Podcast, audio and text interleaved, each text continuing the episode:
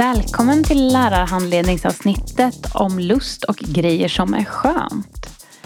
Eh, min första input här är ju Många tycker att det här är så spännande. Och det är ju värsta lyxingången till att prata om ett ämne att det redan finns ett högt intresse. Och jag skulle säga passa på och rid på den vågen. Att eh, det kan vara bra att veta att det finns stort intresse kring. För det är ju kanske därför man håller på med alla de här sakerna. För att det är lustfyllt och det är spännande och det är skönt. Och ja, det är en stor del av många människors liv. Och ändå någonting som vi inte så ofta pratar om och som det är lite lätt att glömma bort när vi ägnar så mycket tid som vi måste göra åt att prata om så tekniska saker som slemhinnor, kroppsvätskor, barriärskydd, SDI, hur överförs de? Så all, all sån här hård fakta så glömmer vi lätt just den här lustaspekten. Och att glömma lustaspekten gör också att man blir lite utlämnad till de här sexuella skripten som vi har pratat om i tidigare avsnitt och också kanske blir utlämnad till ojämlika maktpositioner. Där till exempel ja, men ett kärleksförhållande kan mer eller mindre implicit inbegripa ett krav på sex. Och att om man då inte har pratat om lust så har man ganska få verktyg för att navigera i en sån situation exempelvis. Ja, och jag tänker det är jättebra att du kopplar ihop det lite grann till ömsesidighetsavsnittet. Förlustavsnittet och ömsesidighetsavsnittet hör ihop på väldigt många sätt. Ja, för alltså att vi pratade ju om samtycke som en juridisk term och att samtycke är antingen ja eller nej. Men det som gör det ömsesidigt är just lust. Inte så mycket kanske att det är skönt, för allt man har lust till att testa visar sig inte vara skönt. Men just att lusten är drivande för att det ska finnas ömsesidighet. Ja, och att bli inlyssnad och lyssna in andra är också en viktig, dels en lusthöjare, men det är också en ömsesidighetsfråga. Jag skulle vilja att ni testar frågelådan igen för det kan finnas väldigt specifika frågor kring det här och en del av de här frågorna kommer vara supersvåra för dig som lärare att svara på. Men det finns hjälp att få. Räds icke. Maila sexmailen att arvsellungdom.se om du får in en supersvår fråga som du inte hittar information till så kan vi förmodligen hjälpa dig. Det är ju ett generellt tips kring frågelådan att är du osäker på svaret på någonting kolla, kolla upp det en gång extra snarare än inte och ge inte information som du inte har liksom hittat en säker källa på utan säg då hellre att du inte vet och att du ska kolla upp och, och återkomma om du hittar svaret. Det finns lite regler för frågelådor generellt tycker jag. De ska göras i förskott. De ska vara anonyma du som lärare ska få lite tid mellan att frågorna är inlämnade tills att du ska bemöta dem. Så att du hinner underbygga med fakta och eh, att det blir sakligt nog. Ja, det tycker jag är de viktigaste sakerna för en frågelåda. Liksom lite framförhållning och förberedelse. Ja men ha som en postlåda liksom att den här lådan tömmer jag på onsdag klockan tio när vi har en lektion relaterad till ämnet på fredag klockan två. Liksom. Att, yes. ja, men då, då töms den och frågor som kommer in efter det får vänta till en, ett annat lektionstillfälle. Ja, och om vi ska vara lite tråkiga då när vi pratar om lust så tänker jag också att vi ska ta upp motsatsen till lust, alltså olust.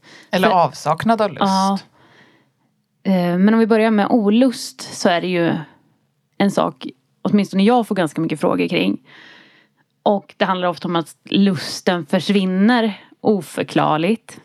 Och oftast så är det inte så oförklarligt. För i avsnittet om kroppen så pratar vi väldigt mycket om hjärnan som det sexuella organet som driver på bra känsla och också ibland bara börja tänka på något annat och då kan lusten försvinna. Och det behöver ju inte vara svårare än så. Men ibland kan det handla om oro, stress, ångest, sådana saker. Typiskt olustskapare. Eller bli väldigt medveten om sig själv. Mm. är också verkligen ja, men, någonting som kan göra att lusten försvinner. Och det kan man ju verkligen bli liksom, på olika sätt under ja, när sex är på gång till exempel. Ja. Och även i så här dating situationer tycker jag att det finns den här aspekten av att bli väldigt självmedveten och självransakande. Som också kan skapa olust och ganska osköna känslor gentemot sig själv. Och det tänker jag också kan vara en bra sak att ha med sig in i undervisningen. Men jag tycker att man ska prata om saker som skapar olust för att en del olust kommer från medicinering. Och då ska man också veta att det oftast finns en lösning på det. Vilket brukar vara att prata med sin läkare. Om man upplever att ens lust har förändrats väldigt mycket väldigt snabbt och så. Och det kan ju kännas, tänker jag, kanske inte helt bekvämt att ta upp med sin läkare. Men alla läkare som förskriver medicin som kan påverka lusten är ju införstådda med att det kan vara en oönskad biverkning och ska alltså ha beredskap för att prata med personer som upplever problem med lust av medicinering. Sen också tänker jag i fråga om till exempel antidepressiva som ju är en typ av läkemedel som ganska ofta kan påverka sexlust det motverkar ju verkligen motverka syftet med behandlingen. Att, Om man vill ha en sexlust vill säga. Ja men exakt, att typ så här, sexlust kanske är någonting väldigt positivt som man ändå har glädje av trots att man är nedstämd exempelvis. Och om då, den då försvinner så gör det kanske att det kanske också påverkar ens mående på ett ogynnsamt sätt. Och därför är det liksom viktigt för behandlingseffekten att försöka undvika just den biverkningen. Och jag tänker då att man behöver ju inte göra det så komplicerat som lärare men säga de här sakerna kan påverka lust är bra info för det kanske tänds en liten lampa i någons huvud där i rummet. Press och krav är ju också en klassisk lustdödare. Eh, de flesta personerna känner sig inte supersugna av att man får ett lass med förväntningar på sig om saker man ska göra oavsett om det är en sexuell sak eller om det är att man ska dra det tyngsta lasset i ett skolprojekt eller vad det är. Det dödar lite grann glädjen med saker och ting. Eh, och det gäller såklart även sex. Och press kan ju vara väldigt mycket saker. Men det kan vara att en partner vill ha mycket mer sex än man själv vill ha. Eller att eh, den här partnern kanske vill ha sex på ett sätt som man inte vill ha sex på. Ja, det finns många varianter av det. Men också även grupptryck. Att alla har gjort, alla har, alla har testat, alla, alla vet. Det kan också skapa väldigt mycket olust. Om man, känner, om man personligen känner att där är ju inte jag. Att man kanske dels vill vara som gruppen men också att jag är inte redo för den där grejen än. Och det kan också vara bra att känna till. Att press är en typisk broms som vi pratade om i själva grundavsnittet om lust. Vi tycker också att det här är ett bra ställe att ta upp asexualitet på. Det är det. Och samtidigt så är det viktigt när man gör det att man särskiljer asexualitet från två andra områden som ofta förknippas med asexualitet. Att asexualitet handlar inte om celibat, alltså att avstå från sex av olika skäl. Visserligen en person som är i celibat kan ju vara asexuell och då är det här celibatet ofta inga problem att upprätthålla. Och asexualitet är också skilt från bristande sexlust som vi pratade om alldeles nyss. Det handlar inte om det. För bristande sexlust, då är det liksom någonting som hindrar eller gör att man inte kan ha sex och man har ett lidande kopplat till att man inte kan ha sex eller att, ja, men, att sex inte funkar på olika sätt. Om man är asexuell så är det inte så, utan då är det snarare så här, normerna och förväntningarna som säger att alla ska ha sex eller alla ska vilja ha sex, sträva efter att ha sex. Det är de här normerna som skapar, eller som kan skapa lidande om man är asexuell. För att om inte de här normerna fanns då skulle det inte vara något som helst problem ganska ofta att vara asexuell. Det skulle kunna vara ett problem om man är i en relation med en person som vill ha sex om man själv inte vill det exempelvis. Men här är det ju liksom, ja men det är viktigt att göra den här distinktionen. Att asexualitet handlar om att man på olika sätt bryter mot samhällets normer och för förväntningar kring sexualitet och hur den ska se ut. Ja, och jag tänker också att en vanlig missuppfattning är att personer som är sexuella aldrig under några omständigheter inte vill ha sex någonsin. Eller att de inte kan ha sex. Eller att man är äcklad av sex. Och så behöver det ju absolut inte vara. Det ser ju väldigt olika ut för olika personer. Ja. Och som allt annat som vi tar upp i den här podden så är ju det här också, eller kan vara för en del personer, en glidande skala. Att så här, jag är i det här sammanhanget men nej i alla de här.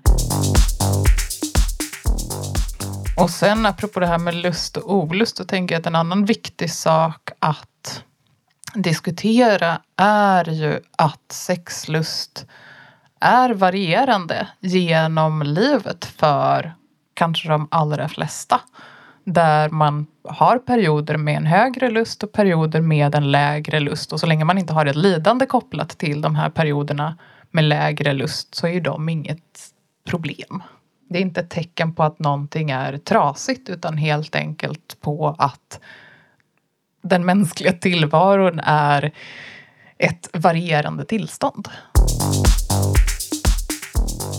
Eftersom det här avsnittet också handlar om saker som är skönt och vi tar upp orgasmer och eh, saker kopplade som är liksom sköna grejer i själva grundavsnittet så är mitt medskick här att faktiskt göra en distinkt skillnad mellan orgasm och utlösning. För det är inte samma sak. De kan sammanfalla men de är fortfarande inte samma sak. Eh, och utlösning tycker jag att man ska prata mer om när det gäller säkrare sex och sådana saker. För där kanske den har en större betydelse än vad den har kopplat till själva orgasmdelen av ämnet. Andra saker som man kan tänka på är ju att problematisera och ta bort orgasmhets exempelvis. Och också ja, men slå hål på föreställningarna om att det finns bättre och sämre orgasmer eller mer eller mindre riktiga orgasmer. För det finns ju fortfarande föreställningar om att ja, men är det en person med fitta så är den bästa varianten av orgasm är att få orgasm av omslutande vaginalt sex. Och det kan en del få och det kan vara fantastiskt. Men för de allra flesta krävs liksom ytterligare någon form av stimulans för orgasm. Och det handlar ju för de flesta om klitorisstimulans. Klitoris kan ju stimuleras vid omslutande vaginalsex men oftast behöver man också liksom, stimulera andra delar av klitoris. Jag tänker också att det kan vara värt att kanske göra en liten filmstudie hur det ser ut liksom i fiktionsfilm liksom så. Eh, för det är oftast väldigt genusbundet vem det är som får komma. Oftast så får man aldrig se någon komma utan man får se dem krypa till sängs så att säga och sen klipp till att de ligger bredvid varandra med ett lakan. Ehm, men det kan vara intressant ur ett genusperspektiv att kolla på vem som har rätt till orgasm. Ja, och det finns ju en miljard olika sorters orgasmer. Och eh, om man ligger med andra människor så finns det ju har funnits åtminstone en gammal föreställning om att man ska försöka komma samtidigt. Och det har också med den här orgasmpressen att göra. Sex kan vara fantastiskt och jättebra och jättespännande och jättekul och supergivande utan att någon någonsin kommer. Eh, så släpp orgasmhetsen. Ja, verkligen. Och även om samtidig orgasm verkligen kan vara en grej och vara jätteskönt så är det ganska, jag skulle säga att det är ganska avancerat kontroll av sin egen orgasm som man behöver ha för att kunna uppnå det här. För det handlar ju om att ja, men helt enkelt att man anpassar sig till varandra och har en kroppskontroll som, ja. som krävs för det. Eller åtminstone att en inblandad person har det. Så vårt medskick är att problematisera orgasmkulturen lite grann. Gör en liten studie i hur den ser ut. Och hitta sätt att dämpa ner orgasmpressen. Orgasmpress är en broms utan dess like. Ja men verkligen och eh, det är ju också en så här om man har en lustdriven och ömsesidig sexrelation eller sexuellt möte så är det ju kanske av stort intresse att få veta kom du? Eh, är det skönt? Och jag tycker är det skönt är en utmärkt fråga. Kom du eller är du på väg att komma är däremot en ganska pressande fråga. Ja och också att egentligen den frågan säger kanske inte så mycket om hur skönt det var heller för att ja rent tekniskt som du berättade i huvudavsnittet det handlar om att muskler som har varit spända plötsligt slappnar av. Men också att orgasmer kan ju vara oerhört olika. Det kan ju vara antingen en jordbävning eller en nysning. Liksom. Och att ja, men så här, kom du? Ja, det kanske jag gjorde, men det var just den här nysningen och det var egentligen allt som hände innan som var det sköna. Liksom. Men återigen, det är ett bra ställe att eh, lära sig kommunicera kring. Eller ett bra ställe, det är ett bra ämne att lära sig kommunicera kring. Så det är väl egentligen vårt största medskick med hela den här podden är börja prata. Börja hitta sätt att utbyta information. En annan vanlig fråga vi får är ju den här Jag fantiserar om det här. Är, är jag knäpp? Är jag onormal? Är jag sjuk? Är det något fel på mig som tänker det här? Jag fantiserar om att jag har en annan kropp. Betyder det att jag är trans? Det är en fråga som jag stöter på ibland. Eh, jag stöter på, jag fantiserar om killar men jag är straight. Och eh, fantasier är en sak och verklighet är en annan sak. Och den tredje sak att göra verklighet av sina fantasier. Och det är ganska stor skillnad mellan de här tre aspekterna av det hela. Och man är ju inte onormal för att man fantiserar om saker. Det är väl högst mänskligt att allt som din hjärna kan hitta på att fundera över kommer en förmodligen i någon form fundera över. Och en del av det här kommer bli fantasier och en del av de fantasierna kommer bli sexuella fantasier. Och när det gäller är jag gay för att jag fantiserar om killar så kan ju jag omöjligt svara på den frågan. Ibland är svaret ja och ibland är svaret ja, kanske inte. Och... Eh, ja, det är samma med frågan jag fantiserar om att jag har en annan kropp. Det, ja, ibland betyder det att man egentligen behöver ha den kroppen för att må bättre och ibland betyder det att ja, men, det handlar kanske om att utforska andra aspekter av sin sexualitet eller bli behandlad på ett annat sätt vid sex. Mm, normativa förväntningar. Ja, det är ganska vanligt till exempel i fråga om så här, vem får vara åtrådd och sexuell. Att ja, men då fantisera kring att ha en kropp som man upplever att den här typen av kropp kan vara mycket mer sensuell och bli mycket mer åtrådd än den kropp jag har nu. Att det just kan skapa en väldigt njutningsfull upplevelse i fantasin. Men det fantasi handlar om är ju att kroppen inklusive hjärnan söker njutning i en massa olika former helt enkelt. Eh, en annan vanlig fantasifråga som dyker upp ibland är ju den här jag fantiserar om våld. Vill jag utföra våld för att jag tänker på våld? Eh, det är också en svår fråga att svara på. Men det är vanligt att fantisera om sexuellt våld. Eh, och det betyder ju inte att man vill bli utsatt för det. Och det är en fantasi. Och det betyder inte heller att man vill utsätta någon för en. Och där har vi väl den här distinktionen mellan att göra verklighet av sina fantasier versus fantasier och verklighet. Ehm, att i ena fallet så är det inte problematiskt att fantisera om våld. Det är problematiskt om man gör verklighet av det. Det kan ju skapa oerhört mycket skam exempelvis om man, det behöver inte ens vara porr utan det kan vara en våldtäktsskildring och man upptäcker att man tänder på att se den här våldtäktsskildringen. Det kan liksom störa till det väldigt mycket i en att ens kropp kanske reagerar på ett sätt som ens hjärna, som ju också visserligen är en del av kroppen, inte vill. Och då får man ju prata kring det. Liksom att ibland så handlar det om att ja, men automatisk respons på vissa intryck. Men också om att den jättestora skillnaden mellan fantasi och verklighet är ju att fantiserar man om eller tänder på skildringar av våldtäkt så har man ju full kontroll, vilket man inte har om det skulle vara en faktisk våldtäkt som man var med om i verkliga livet. Och att just den här kontrollen kan göra att man kan njuta av saker som man absolut inte vill vara med om. Ja. Men fantasi är ju en väldigt stark lusthöjare för de allra, allra flesta. Ehm, och som vi har sagt tusen gånger tidigare att liksom hjärnan är det sexuellaste organ vi har. Och det är inte konstigt att den hittar på både det ena och det tredje. Eh, och fantasier är en del av dens potential. Eh, och en del av våra sexliv.